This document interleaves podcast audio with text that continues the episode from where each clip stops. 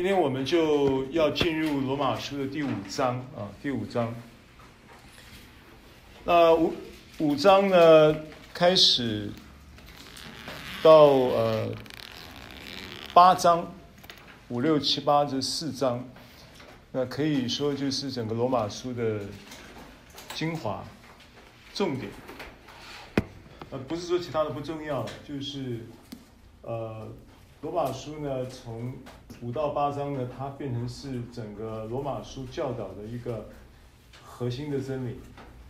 那前面一到四章呢，是在呃，算是在把第五章到第八章的真理呢做铺陈。啊，然后八章以后呢，可以说就是在。就是九章以后了啊，可以说就是在针对这个五到八章的这个真理呢，在做应用啊，大概结构上是这样说。所以其实呢，整卷罗马书呢，它都是有它的每一每一个章节呢，是每一个部分都有它的重要性啊，只是整个启示的这个教义的部分呢，五到八章是。嗯，精华是重点。那我们从五章这一章呢，我们的课程的呃名称呢，就叫做“因信称义的结果”。因信称义的结果，那大原则上我会分作三讲来讲第五章，原则上会有三讲。那也呃，因为我们并并不。没有没有所谓的课程时间的压力啊。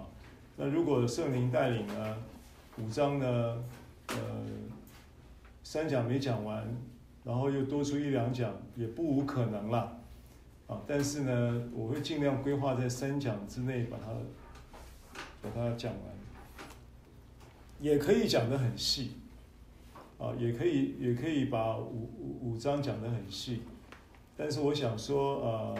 看圣灵的带领啊，我们在中心这边的课程呢，就是有这么一个好处啊，就是没有什么业绩压力，没有什么进度压力啊，就是按着圣灵的感动来分享，这是在这里分享的一个比较特殊的恩膏啊。应该会发现嘛，就是说可能在不同的地方，在分享的时候都有不同的。呃，那种氛围啦，或者是不同的感觉，那其实那是恩膏。就圣灵在不同的对象，可能讲员是同一个讲员，可是，在讲同样的信息，在不同的地方，可能都会有不同的表达。啊，你可以，譬如说，你们在这里听我讲，跟在教会听我讲不一样，对不对？很明显，对不对？啊，那这个并不是我。有刻意去用不同的方式讲，而是说圣灵就，我是觉得圣灵是特别钟爱你们的，特别钟爱你们，好像好像有一些话对你们是打开的，对教会反而是关闭的。有一些话，就是跟你们说，好像是比较能够说说的比较敞开。我不知道这个就是这么多年的，就是一直是这样子，十几年就是这样子。啊，这个是一个一个一个顺便提一下啊。总之就是圣灵就是真理的灵嘛啊，他来启示，他来带领引导我们进入真理。所以我们学习就是听的时候，我们也啊凭着灵来听啊，然后圣灵会启示，给你好的悟性来听明白。那五章呢，我们先就看一到五节，这是很。大家都耳熟能详的经文，那在市场上流通率也很高的。譬如说，你到书房啊，福音书房、基督教的书房去，去去去这个逛，你可能都会呃看到有这个这些经文啊在展示啊，可能用一一幅呃一个字框来展示。啊，可能是用一幅画，然后配一段经文来展示。那患难生忍耐，忍耐生老练，老练生盼望，盼望必呃盼望不至于羞耻，因为所赐给我们说，你将神的爱浇灌在我们心里，这都是经常会出现的，出现的频率很高的经文啊。那呃，我们就先读一到五节啊，我们同声来宣读，预备，请。我们既因信称义，就借着我们的主耶稣基督得与神相合；我们又借着他因信得进入现在所占的这恩典中，并且欢欢喜喜盼望神的荣耀。不但如此，就是在患难中也是欢欢喜喜的，因为知道患难生忍耐，忍耐生老练，老练生盼望。盼望不至于羞耻，因为所赐给我们的圣灵将神的爱浇灌在我们心里。好，首先呢，第一节的这个经文，我们呃原文呢就是有一个连接词叫“所以”了啊，这边没有翻出来。所以我们因信称义啊，那这个“既”这个字呢，原文是没有的。所以它原文直接翻译就是，所以我们因信称义。所以为什么我们讲说，呃，这一章开始就是讲到因信称义的果子？那是因为，呃，有了三章四章的教导，带出这个后面五章的这个描述。那因为它义本身呢，它不是个知识。义本身呢是个生命，义本身是个生命，它就一定在生命的原则底下，它就一定有一个生命的什么现象，就是会成长，就是会结果子，而且这个成长跟结果子都是自自然然的事情。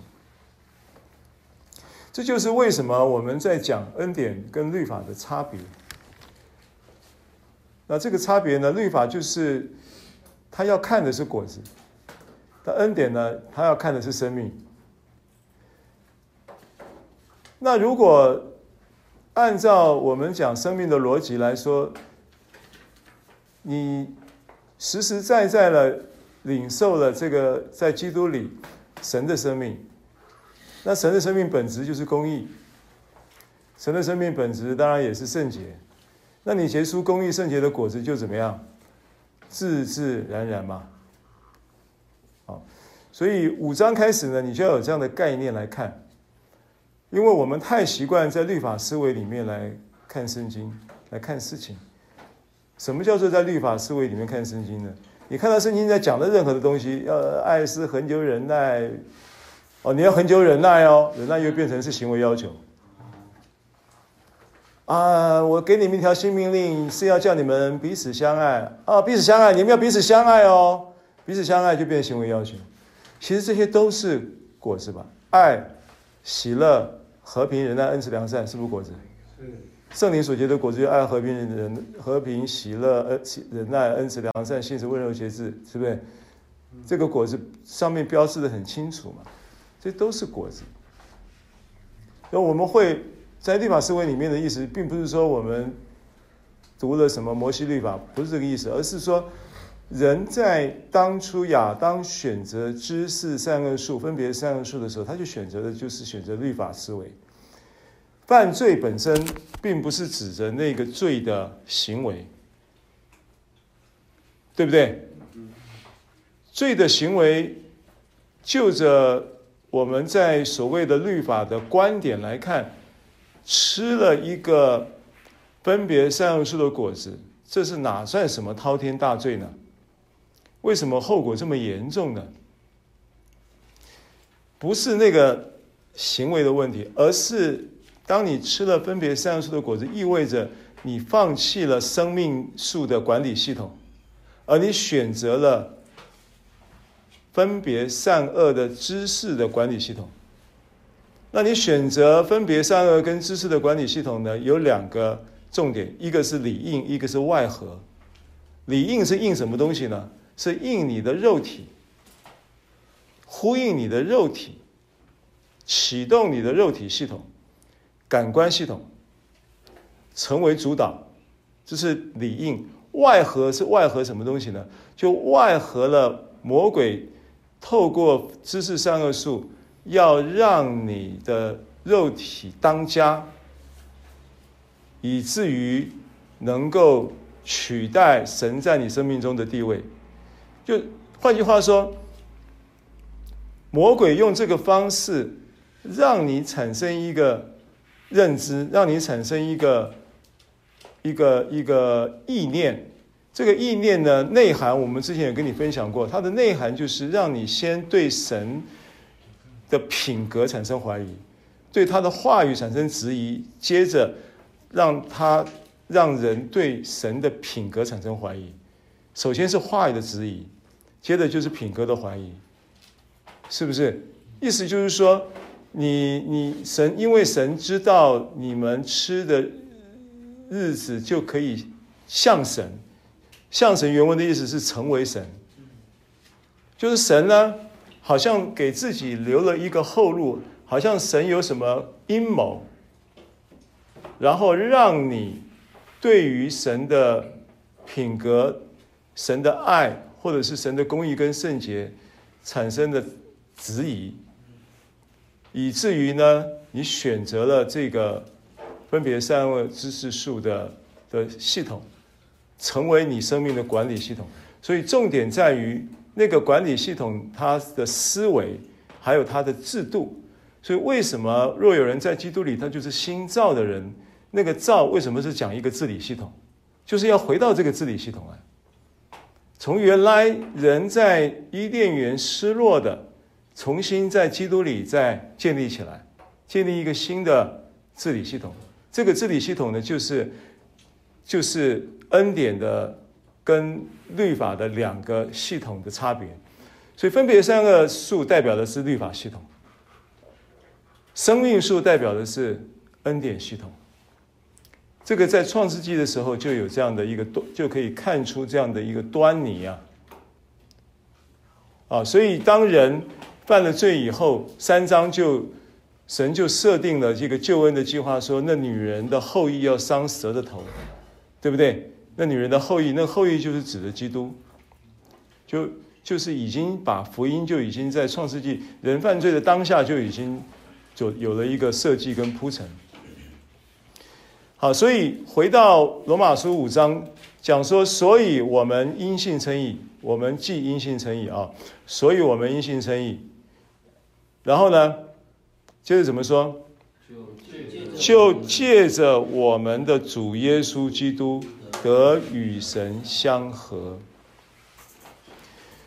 所以他语义上就是在告诉你说，因信称义，然后呢，这一件事情它有一个结果，因信称义这一个这一个呃救恩的教义很重要，要在人身上进行的一个一个带出的一个结果的。凭借或者是带出一个结果的，呃，通路，通路就是就是怎么样能够把东西送到你生生命当中了？要有一个通路，那个通路就是耶稣基督。就借着我们的主耶稣基督，然后发生什么事呢？得与神相合。啊，跟我说得与神相合，得与神相合。那与神相合这一句话，它的原文的意思就是跟神之间有了平安了。跟神之间有了平安呢，可以把它解释成说跟神和好了。那人在没有呃因信称义，也就没有借着耶稣基督得与神和好之前。人圣经上告诉我们说，人是怎么样呢？人是与神为敌的。那这里在描述的时候呢，我们要先清楚一件事情：这个得与神相合，从圣经有多处的经文啊，我们先看一下，就是刚刚我们提到林后五章嘛啊，你看一下林后的五章十八节。我们刚才讲十七节嘛，所有人在基督里，他就是新造的人，旧事已过，都变成新的了，对不对？那现在十八节开始，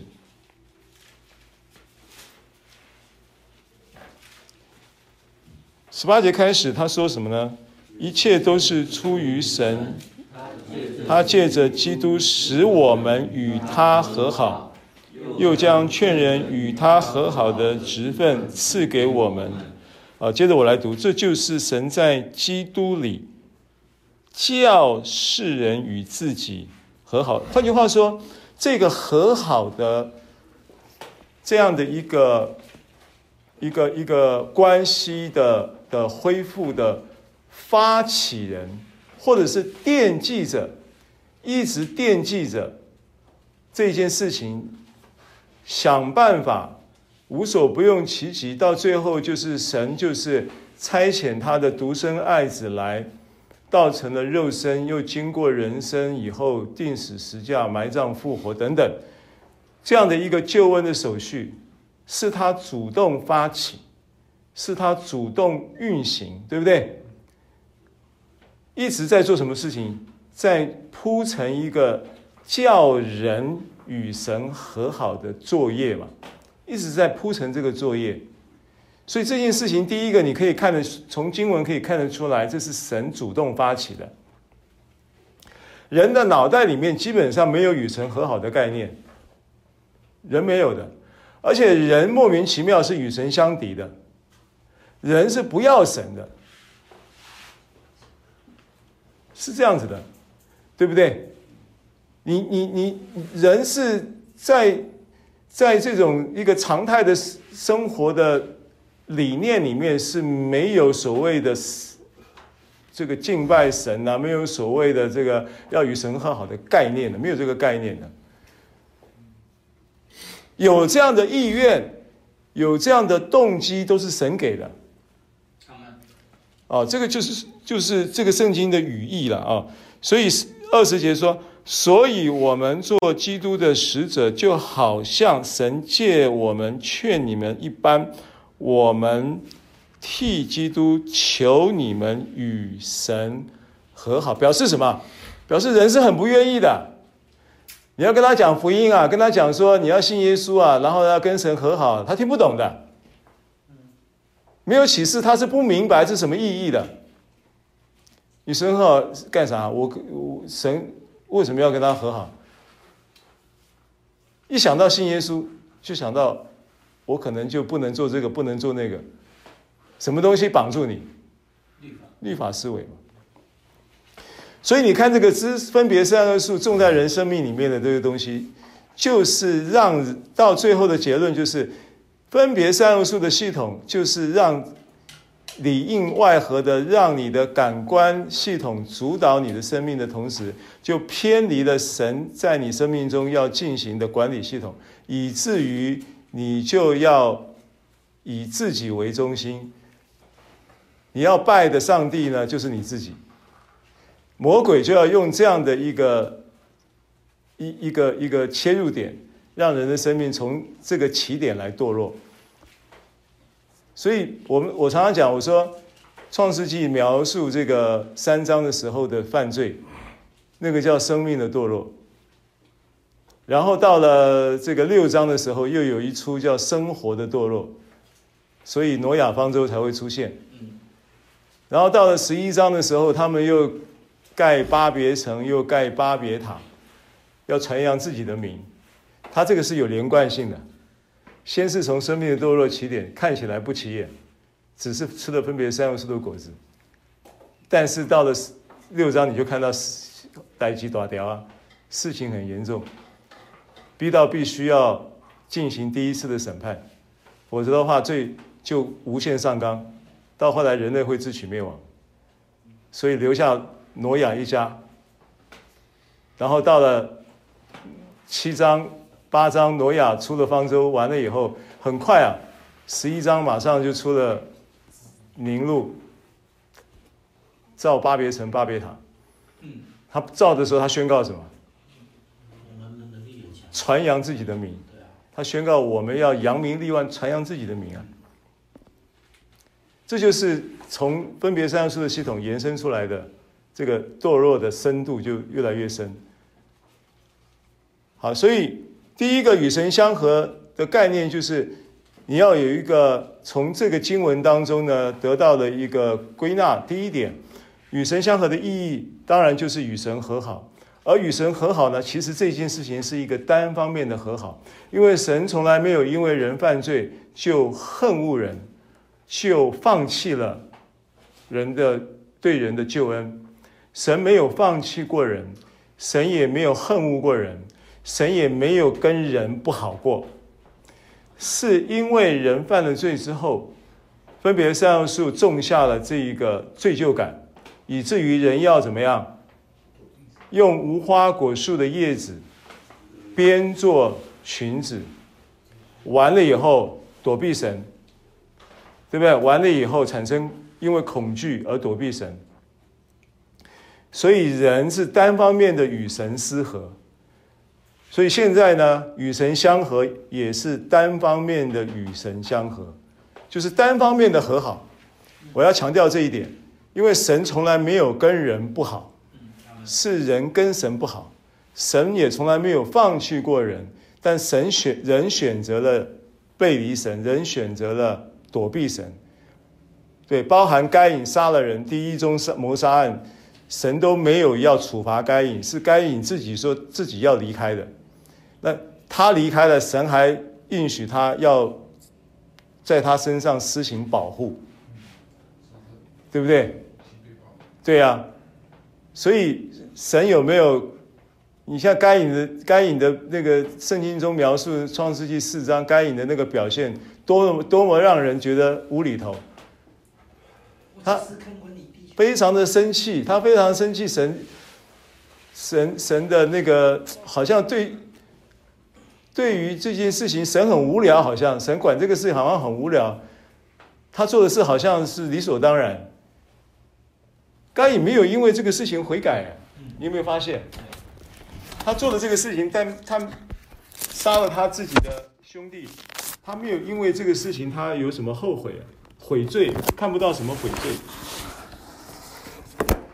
所以，这是就是神人单方面透过耶稣基督能够得与神相合的第一个概念。好，我们再看哥罗西书一章二十一节。哥罗西书一章二十一节。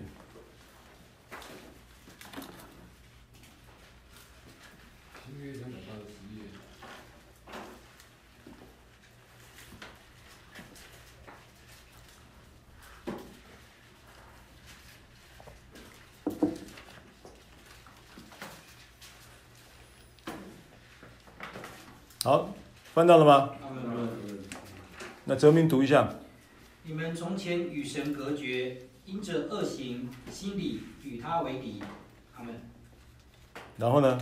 但如今他借着基督的肉身受死，叫你们与自己和好，都成了圣洁，没有瑕疵，无可责备，把你们引到自己面前。好，所以从前与神为敌，与神隔绝，然后因着恶行，心里与他为敌。是是不是都是单方面的？都是人单方面，人单方面的行为，对不对？人单方面就是因着恶行嘛，人单方面的什么？心理的状态与他为敌。好，那我请问你，人为什么会与神为敌？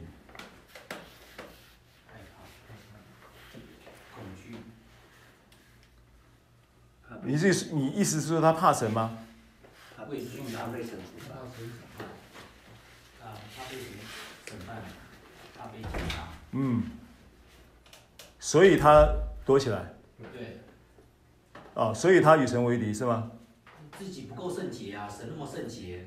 那如果他怕的怕的话，他应该是要去去想办法去，譬如说去讨好他嘛。为什么他要躲避啊？你没有办法做到。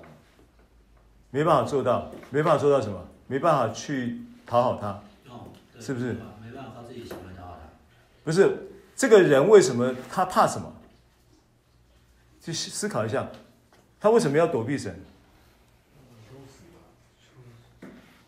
羞耻，羞耻，羞耻。因为他发现自己没有穿衣服，怕丢脸，被这样吧。啊，因为圣经上没有没有讲他为什么怕了，因为创世记三章就只有说，先是拿无花果树的叶子编做裙子嘛，对不对？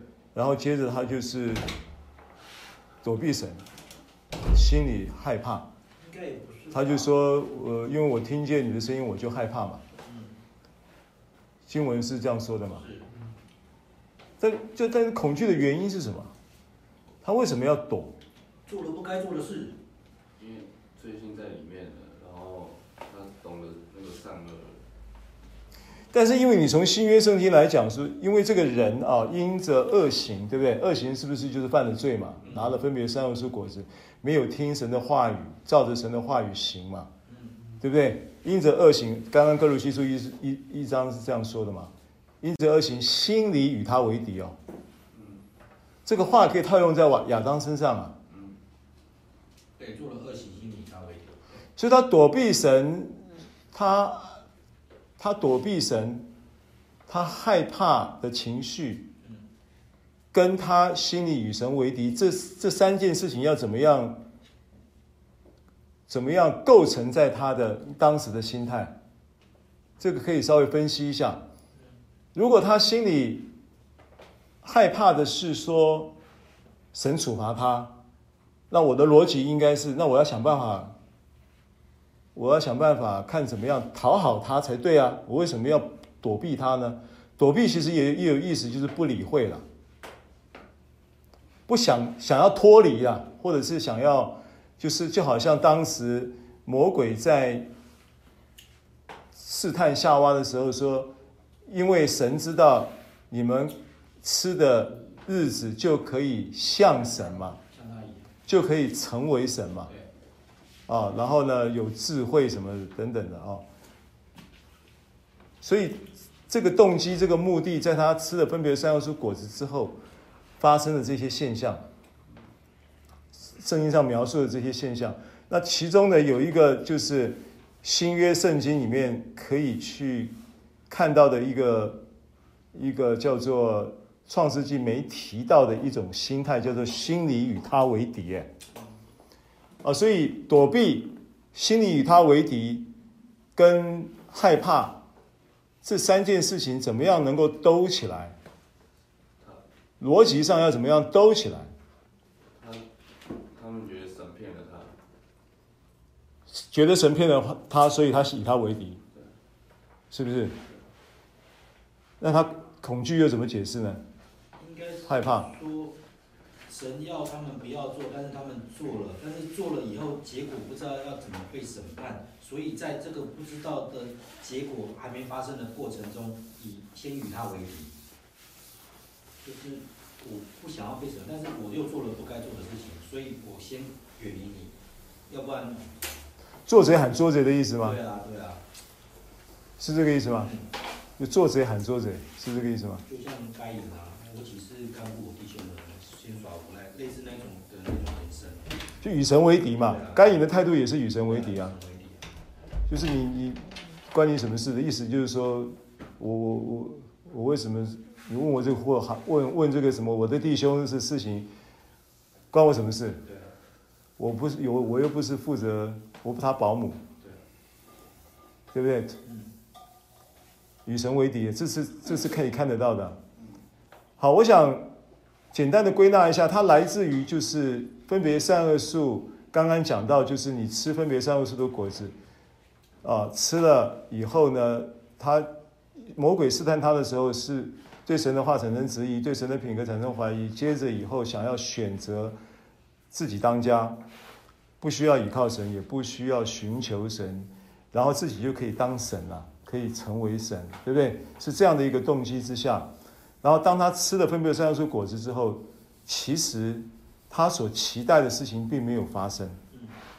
可以像神，可以成为神的那一个结果，并没有发生。有没有发生？没有，没有发生啊！不但没有发生，他瞬间可能就因为这个事情，他的灵就是吃的日子必定死嘛。那死的意思，我跟你解释过，死是什么意思？死的意思其实并不是就是断气了，在当时那个死的意思，因为在神的眼中，你这个人灵前七。灵前十五章四十五节不用翻，你记起来就好了。他说：“首先的亚当成了有灵的活人。首先的亚当成了有灵的活人。那意思是什么呢？意思是他死就变成是灵死了，不然不他为什么他新约讲有灵的活人？”所以他死了以后，他吃的日子必定死，对不对？他就变成叫做什么？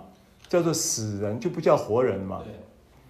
那如果要套用这个灵前十五章这个逻辑的话，就是他首先的亚当成了有灵的活人，犯罪以后就成了什么？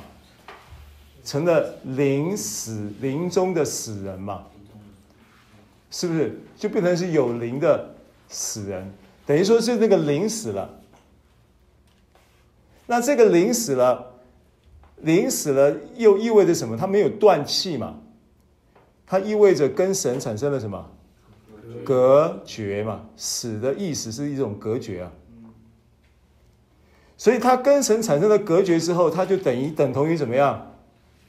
等同于失去了神的同在，对不对？失去了那个陪伴，失去了那个同在。你要去想象，就是说他跟神的关系本来是很完美的，所以失去了同在，失去了依靠，自己没有在选择这一个自己要靠自己的事情上面得到成功，没有嘛？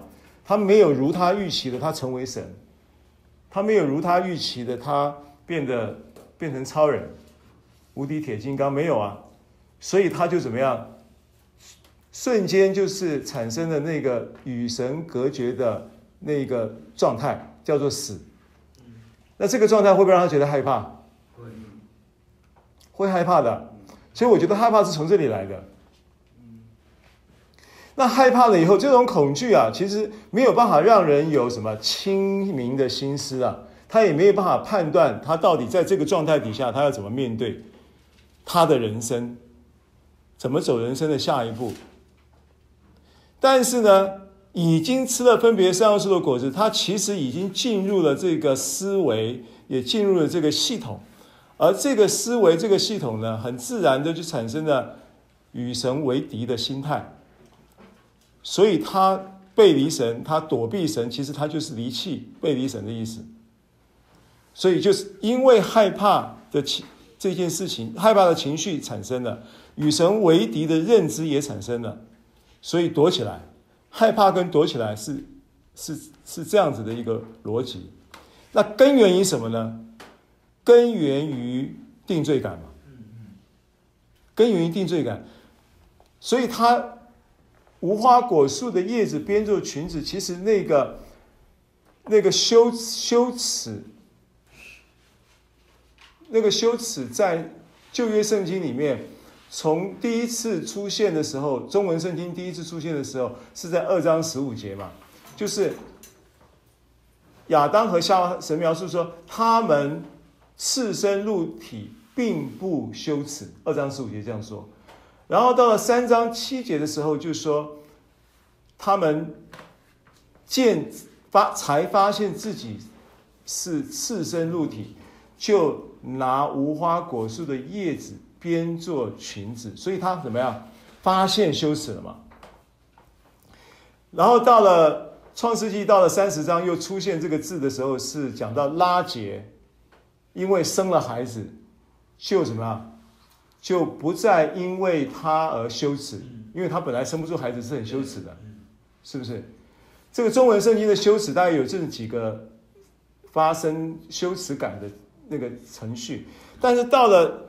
三十章的时候，这一个字叫，就是在创世纪三十章提到拉结的这个羞耻感，啊，除去了羞耻的这个羞耻这个字，叫做 kerapa，对不对？kerapa，我跟你讲过，kerapa 这个这个字它是 k 跟 rapa 组合起来的，k 就是隔离的意思，k 就是篱笆的意思，rapa 是休息放松的意思。然后 rapa 又是 rafa 医治的字根，记得吗？这个字我跟你讲过，对不对？所以羞耻其实是来自于隔离了以，羞耻会造成羞耻这个字的组合是隔离了安息。安息意味着什么？安息意味着神的同在嘛。神的同在，失去了同在，失去了同在就等于失去了。安息，失去了安全感，所以产生害怕。所以吃的日子必定死是一个隔离，而这个隔离是来自于分别三个知识树的果子，对不对？然后知识树的果子预表的就是你在律法之下被定罪，所以定罪感如今还会继续的在人的生命中有效的去隔离人的安息，对不对？定罪感如今还会继续的在人类的心中去进行有效的隔离人的医治，对不对？所以完全都在于定罪感的问题，明白了吗？啊，所以恩典的教导为什么那么强调不定罪？道理在这个地方，这个是一个典故。好，我们继续看第二节，因为与神相合这个。概念呢、啊？我们再看一节圣经来做一个与神相合的这个概念的总结，一个概念性的结论啊。以弗所书二章五节六节，以弗所书二章五节六节。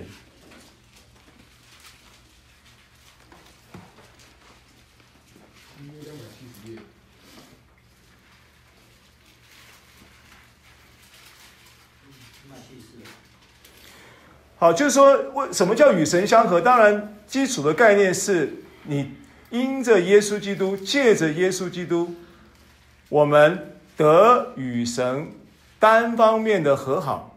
这是我刚才在讲与神相合的这个事情的一个重点。因为人从分别善恶树的这一个系统的选择之后，就对神产生了躲避跟。害怕的情绪，而这个躲避跟害怕的情绪，都是来自于有一个定罪感延伸出的与神为敌的心态。那这个事情呢，必须透过耶稣基督的救恩才能够解决，必须透过因信称义、复生的新的身份的赋予才能够解决。而这个因信称义新身份的赋予，更实质的意义是在于新生命的赋予。所以义本质上就是个生命，这是我们开头刚刚讲的一个观点。那与神相合到底是什么意思？除了和好以外，还有更深层的意思。那如果要解释它，我觉得二章的以弗所书二章的五节六节是最具体的解释。好吧，来哲明帮忙读一下。当我们死在过犯中的时候，便叫我们与基督一同活过来。你们得救是本乎恩。他又叫我们与基督耶稣一同复活，一同坐在天上。好，如果今天我们既我们，所以我们因信称义，就借着我们的主耶稣基督得与神相合这件事情，他借着一个和好单方面和好关系的启动，然后呢，接着。它有一个很重要的意义，是你继续的活在这一个与神相合，就是与神之间有平安的关系状态当中。而这个关系状态呢，是怎么样发生的？这个关系状态又是怎么样能够循序去经历的？啊，跟我说，关系带来经历。关系带来经历。因为如果今天他是个生命，如果他今天是恩典之下，在跟律法之下最大的差别，就是在于说，如果你对于基督教的教义，你在律法观点里面觉得我就是信了耶稣以后，我就不能做这个，不能做那个，所以我最好等到我要死的时候再信就好了。我现在信很麻烦，因为有很多的约束，那是律法观点。神实际上要给你的不是教条的约束，神要给你的是义的生命嘛，是一个新的生命嘛。所以你在这个新的生命的原则底下，在看这件事情的时候，他一定从单方面的和好，它的意义就是在处理关系。那与神相合，其实意思就是说，你跟神有一个健康的关系状态，这叫做与神相合嘛？可以这样解释？好，那与神之间有一个健康的关系状态，又怎么样来呈现它呢？那以弗所的二章五节六节就是很重要的经文了。他说：“我们过去死在过犯罪恶中，那我后来呢？我们与基督一同活过来，然后又与基督一同复活，然后又与基督一同坐在天上。好，这一个就是指着。”就借着我们的主耶稣基督得与神相合的“借”这个词的意思。什么叫做借着我们的主耶稣基督得与神相合？就是借着与他一同活过来，借着与他一同复活，借着与他一同坐在天上的这一个真理，凭借着这个真理给到我们的应许。来进入一个与神相合的关系状态喽，不然你借着我们主耶稣基督得与神相合的借，要借什么？要怎样借？就是借这个。那这是什么概念呢？跟我说，在基督里，这就是在基督里的概念。为什么新约圣经保罗很强调在基督里的真理？在基督里的概念就这么回事。好，所以过去你不在基督里之前，你在哪里？你在亚当里啊？过去你不在基督里，你是不是在亚当里？亚当跟基督分别都代表你的生命啊。过去你不在基督里，还没有重生之前，你活在亚当里。你活在亚当里，亚当就代表你。所以过去你在亚当里。亚当如何，你在世上也如何，通不通？这个逻辑通不通？那现在你在哪里？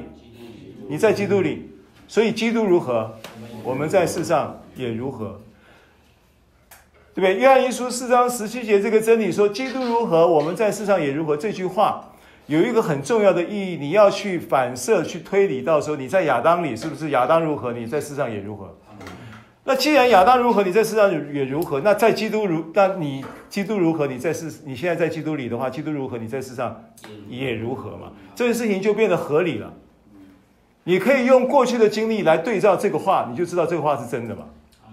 虽然你还没有经历到，你还在经历的过程当中，你还在活过来的过程中了。他现在是先讲活过来，活过来意思就是说，哎，醒了。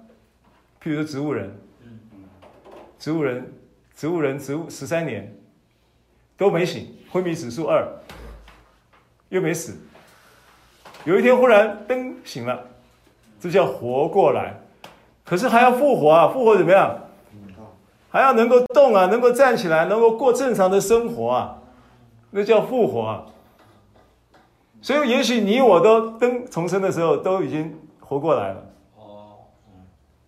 但是你从一个植物人登活过来，然后到这个植物人可以活复活起来，可以正常的生活，那个还有很长漫长的复健过程，对不对？是这样子吧？这个道理是不是？我用这个比喻嘛。然后到一个地步，他你还可以与他一同坐在天上。好，那这一这一节圣经其实就在讲与神相合。那你注意，罗马书五章，整章在讲称义的成果的结果，而称义的结果的第一个重要的结果就是与神相合。与神相合的这一个结果，会延伸出一个一个一个状态。总总体啦，就是五章总体要描述的一个状态。与神相合的这一个阶段性的初期的一个结果酝酿，因为关系本来就是一个状态，关系是会一直产生什么变化跟成长的嘛？所以你得与神相合这一个切入的起点，是称义结果的一个关系状态的呈现。而这个呈现呢，它会带出一个五章的一个一个一个成果，这个成果叫做在生命中作王，意思就是与他一同坐在天上。叫你倒开呗。好，所以以佛所说二章五节六节呢，它简单的这样的描述，就让你先知道与神相合是一个起点，你不断的要在与神相合的这个起点当中，然后来。让恩典运行在你生命里面。好，所以接着看第二节，五章二节。二节怎么说呢？罗马书，回到罗马书。我们又借着他因信进入现在的所在里面。好，你看哈。就借着我们的主耶稣基督得与神相合，又借着我们的主耶稣基督怎么样？因信得进入现在所站的这恩典中，并且欢欢喜喜盼望神荣耀。好，又借着他跟我说，又借着他，又借着他，都是基督了，核心都是在基督里了，核心都是这样的，都是因着基督，基督如何，我们在世上也如何。你要不断的意识到你在基督里，你在基督里，你在基督里。但是原来你在亚当里的那一些旧思维还会常常冒出来，在亚当里的那一些经验，对不对？还会在记忆中常常有画面呈现，对不对？在亚当里的那一些过去的那些事情，仇敌可能还拿来控告你。你要都要知道你在基督里，你要意识到，当这些事情在生活中又。片片段段出现的时候，又唤醒你的记忆的时候，所以约伯记才会讲说，约伯记才会讲说，这个呃呃，你必忘记你的苦楚，就算想起来，也像流过去的水，对不对啊？这个什么，你在世的日子要比正午更明，虽像虽有黑夜，仍像早晨。这话的意思就是，你要不断的意识到你在基督里，所以你是借着我们的主耶稣基督得与神相合，你是借着我们的主耶稣基督能够因信站立在所站的这恩典中。那站立这个词呢，我们我去查了这个原文啊，这个字叫做。histemi，histemi，它当然在在这个所谓的呃，它是一个不及物的动词了哈，所以它是描述一个人站立的姿态没有错，啊，就是外面的一个形体上的描述是一个站立的姿态，但是他第二个解释叫做一个坚信不疑的态度。站立是代表坚信不疑，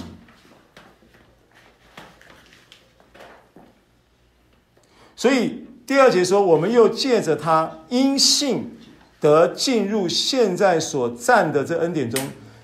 好，你就要看到跟我说因信，因信，然后后面又说得进入现在所站的这恩典中。这个站，histemi，histemi 也是一种坚定不移的态度，对不对？所以它是什么？它是因信，然后呢，然后坚定的相信嘛。因信得进入现在所坚定相信的这恩典中，对不对？可以意语义上可以这样子解释吗？我可以这样子来做译，就是翻译的解读吗？因信什么？因信耶稣基督，对不对？因信耶稣基督，然后因信耶稣基督得到了什么样的一个身份？得到了义人的身份，对不对？所以，所以我们因信称义，就借着我们的主耶稣基督得与神相合，现在又借着他，又借着他，又是在基督里面，在基督里面得与神相合，这只是一个起点。现在重点在于你还要继续的借在基督里面，更深入的延伸出一种状态，这种状态叫做。你既然是因信入门，你是因听信福音而领受的恩典，你就要继续的在听信福音的恩典中站立，而坚信不疑。这个话就这个意思啊。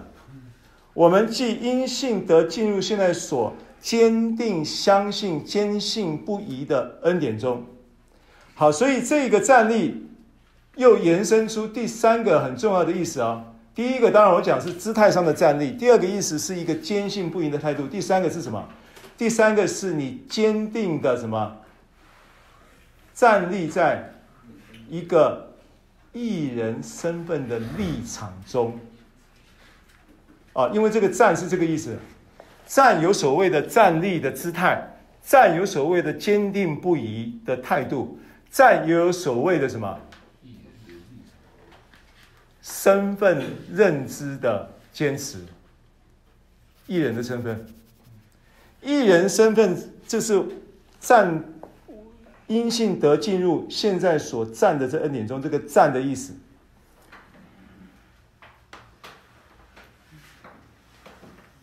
好，所以本于信以至于信嘛，因信就是本于信，然后呢就能够进入以至于。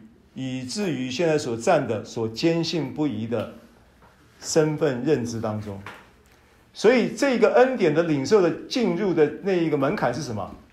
信。对，门门槛是信，我知道。信什么？信基督。信基督，然后呢？坚信不疑的态度。站立在义人的身份中，可以明白这个站立的。所站的这恩典中的意思嘛，这个字的意思，它有启示，有这样的意思。所以这个站立一直要坚定的有一个身份的认知，这是很重要的。这是一节二节延伸下来的启示。否则，这个站立在恩典中对你来说是模糊的，是抽象的。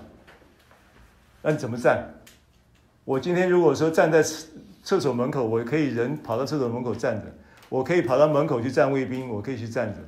那我现在要站在恩典中，我要怎样站？身份里啊，坚持认身份的认知，我是艺人呐。我在基督里，基督如何，我在世上也如何啊。因为我在基督里，我被称义了。因为我在基督里，我已经跟神和好了。因为在基督里，我跟耶稣基督已经一与他一同活过来了。我现在正在与他一同复活的，经历这个复活的大能的过程中，我将来还要与他一同。坐在天上，身份就从这完全都建立在身份的基础，所以你看到这边在讲身份吗？嗯，因信称义本身它是不是就是一个身份的真理？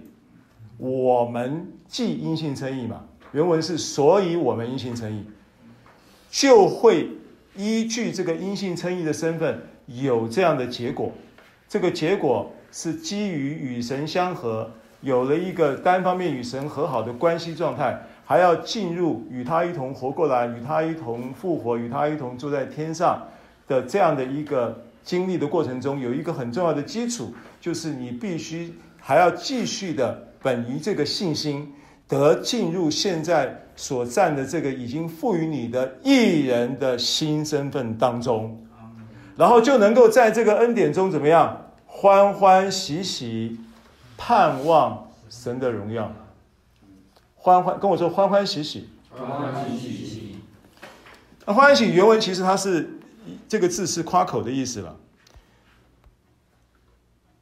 哦，欢欢喜喜这个原文叫做呃，考卡抠卡抠满。啊，这个音很难发，很长。我把这个拼音写一下。欢欢喜喜原文拼音是这样拼的。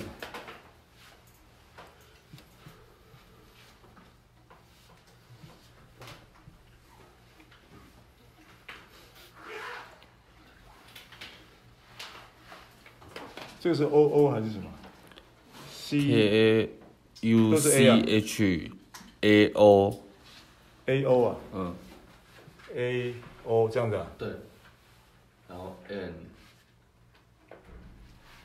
，M A I 是吗？N A I 对，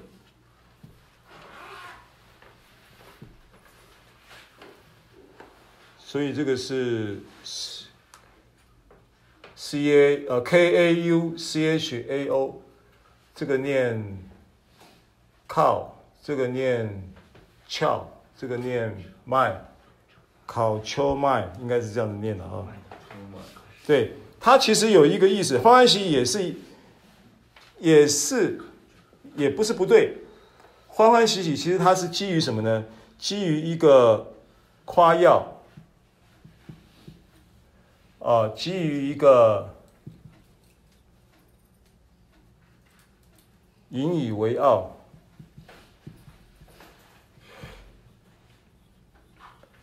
那其实他这个夸耀，这个引以为傲，从上下文来讲的话，就是就是基于一个一个因因信称义带来的这样的一个，借着耶稣基督得以存相合，又借着耶稣基督得以因信站站立在现在所站的恩典中，就是以基督为夸耀，以基督引以为傲，是，然后因此而怎么样？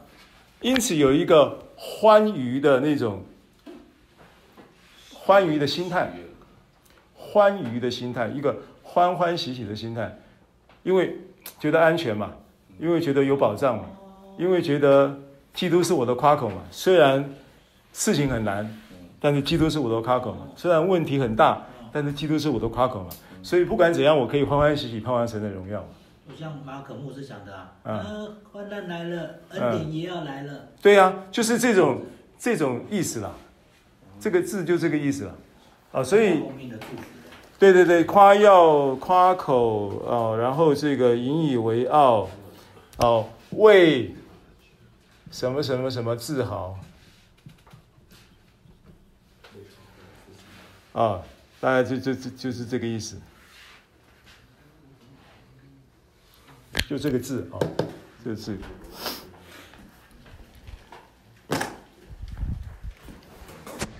然后呢，接着第三节啊，不但如此，就是在患难中也是欢欢喜喜的，啊，所以这个这个延伸出一个。一个与神相合的关系带来的一个呃，因信称义身份坚定的认知之后，他会有一个生活的一种状态。那这种状态呢，就是我刚刚讲的，以基督为夸耀，所以很多事情来，压力来，问题来，你不会就被这个问题压制，不会问被这个压力压倒，对不对？就不会被这一些事事情缠绕，你你你你会活得很自由啊，活得有力量嘛。然后接着他还有描述说，就是在患难中呢，也是欢欢喜喜的，啊，那患然后因为知道患难生忍耐，忍耐生老练，老练生盼望，盼望不至于羞耻，因为所赐给我们的圣灵将神的爱浇灌在我们心里。好，那这段圣经啊，其实很重要的点是在。我觉得很重要的一个点了，因为它整个从患难可以生出忍耐，忍耐可以生出老练，老练可以生出盼望，盼望终究就不至于羞耻。原文也可以翻译作不至于失望。好，那因为所赐给我们的圣灵将神爱浇灌在我们心里，这个是有语法上是有一点在做一个倒装的解释了，就是。这些事情都是原因，都是搞半天，都是因为圣灵在我们心中运行。那运行什么呢？它运行将神的爱供应在我们的心里面，让我们因为因为这个被爱的认知而有力量。这个是这个是与神相合，他等于是说从从开始的时候讲到这个关系经历的时候的一个精神。哦，为什么你你会有这个生意的结果？其实最原始、最本质上，这个整个救恩的动机就是爱。啊，这个是这一段话的这个概念性的解释。但是呢，我要提一个重点，就是患难生忍耐。跟我说，患难生忍耐。患难生忍耐。我觉得这是关口，这个是你在经历这个呃称义的结果的。跟神之间关系有了一个和好之后，又能够因信本于信，又以至于信，站立在所站立的身份认知，在基督里，基督如何，我们在世上也如何的这种真理的运行，它会卡关，就会卡关在生忍耐生不出来，忍耐生出来了，老练就很好生，老练生出来了。盼望就很好生，盼望就不至于失望，盼望就不至于羞耻，对不对？啊，所以就好像那个妈妈啊，生四个孩子，那最难生的是哪一个？第一个最难生嘛，第一个生出来的，第一个、第二个、第三个，第越生就越顺嘛。啊，教孩子、带孩子也是一样，养孩子也是一样嘛。不是，你要开玩笑讲说，第一个是照书养嘛，啊，第二个、第三个就照猪养，嗯，就是第一个是最难搞的，第一个是最难生的。这边头一胎就是忍耐，患难能够生出忍耐，后面就好说；患难生不出忍耐，那那个第一单就第一关就卡关。这个是在经历上的故事了，所以我就觉得忍耐这个词就很有意思，怎么样能够生出忍耐呢？你这些我们所构成的这个整个五章的这个一到五节的真理的段落里面，它涵盖到了这个因性称义的基要真理，带来与神相合的关系状态，所以你可以因信去经历这一个欢欢喜喜盼望神的荣耀等等身份坚定的这个不疑的相信，在身份称义身份的认知当中等等这种真理的结构。真的要运行在你生命中，产生扎扎实实患难生忍耐的结果，结出那个忍耐的果子。这个事情它是有方法的，除了刚才的理论告诉你了，逻辑推理可以推理得出来，可是真的要在你身上生出那个忍耐来，这个东西其实是有神是是就是启示会给我们答案的。所以我在寻求，我在思想这个圣经的时候，神就让我去查这个“忍耐”这个字啊。忍耐这个字，我讲完要下课了啊，最后几分钟。忍耐这个字，我写一下啊，它叫做 “hupomone”，“hupomone” 对，P-O。M O N E，hypomone 是忍这边的忍耐，就是在这个五章的这个词啊，忍耐。然后它这个字呢，它的字源呢是 hupomeno，这个字是从这个字来的，这个字源 hupomeno。那 hupomeno 呢，又是由这个字组合 hupo。还有 meno 这两个字组合，那 hupo 是什么意思呢？hupo 是在什么什么之下受什么什么指挥，hupo 是这个意思，在什么什么之下受什么什么指挥？Mano 什么意思呢？Mano 就是约翰福音十五章讲的说，我。你藏在我里面，我的话也藏在你里面，这人就多结果子。结什么果子？忍耐的果子。结什么果子？老练的果子。结什么果子？盼望的果子。结什么果子？仁爱、喜乐、和平的果子。所以这个 meno 的意思就是常在然后在路加十四章呢，就是停留，呃，强留，刻意强留耶稣，有没有？强留那个也是 meno。然后呢，在其他的新约其他的书卷也出现同样的这个 meno 的时候，就是等住，住在住在主里面的主，主也住在他里面，那个住，也就是对，啊，就是譬如说。呃，叫我们的爱心有有根有基嘛，就是基督使基督安家，诶，它的原文是和本是住嘛，使基督住在我们心里，叫我们的爱心有根有基，那个住 meno，啊，所以它是藏在是 men，好，所以当你在什么？当你藏在神的。因为这个藏在新约圣经都在讲谁？主耶稣跟他的话嘛。嗯，藏在我里面，我的话也藏在你里面，是不是主耶稣跟他的话？嗯所以主耶稣跟他的话，你藏在主耶稣跟他的话的之下，受主耶稣跟他的话的指挥，这就是忍耐了。忍耐不是咬牙切齿啊，忍耐不是手握拳头啊，忍耐不是咬紧牙根呐、啊，忍耐不是紧咬嘴唇呐、啊，还咬出血来，那不是忍耐，那是我们过去的血气的忍耐。真的要忍耐，遇到患难的时候，你必须让你自己藏在神的灵跟话语之下，并且受神耶稣跟他的话语的指挥。这个过程中，你在患难中，你特别需要。神的话，安的在神的灵跟话语之下，在患难中，你特别需要在神的话语跟他的灵之下的指挥，受他的指挥，这叫 hupomeno。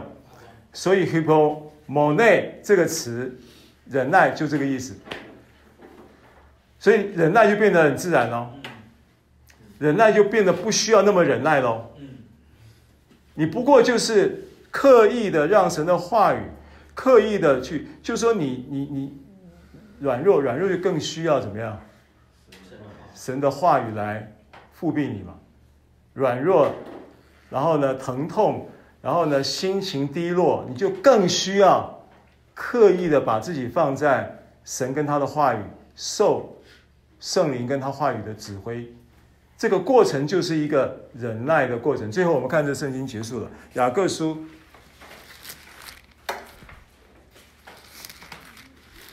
雅各书的第一章，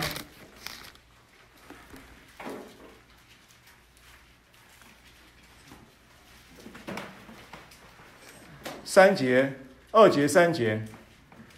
雅各书第一章二节三节。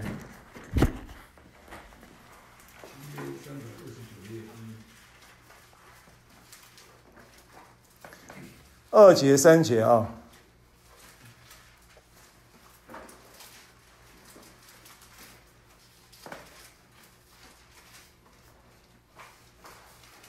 第一章二节三节，好，请我的弟兄们，你们落在百般试炼中，是不是患难？是不是患难？然后都能能够怎么样？欢欢喜喜盼望神的荣耀嘛，都以为大喜乐。怎么样大喜乐呢？因为知道你们的信心经过试验，是不是因信得进入现在所站的这恩典中，并且欢欢喜盼望神的荣耀，对不对？然后患难，因为知道怎么样？患难生忍耐嘛。所以，因为知道你们的信心经过试验，就怎么样？就生忍耐。好，第四节一起来读，请。但忍耐也当成功，使你们成全完备，毫无缺欠。你现在知道忍耐怎么样成功了吗？你把自己刻意的在神的灵跟话语之下，摆在他的话语，在什么什么之下嘛？受什么什么指挥？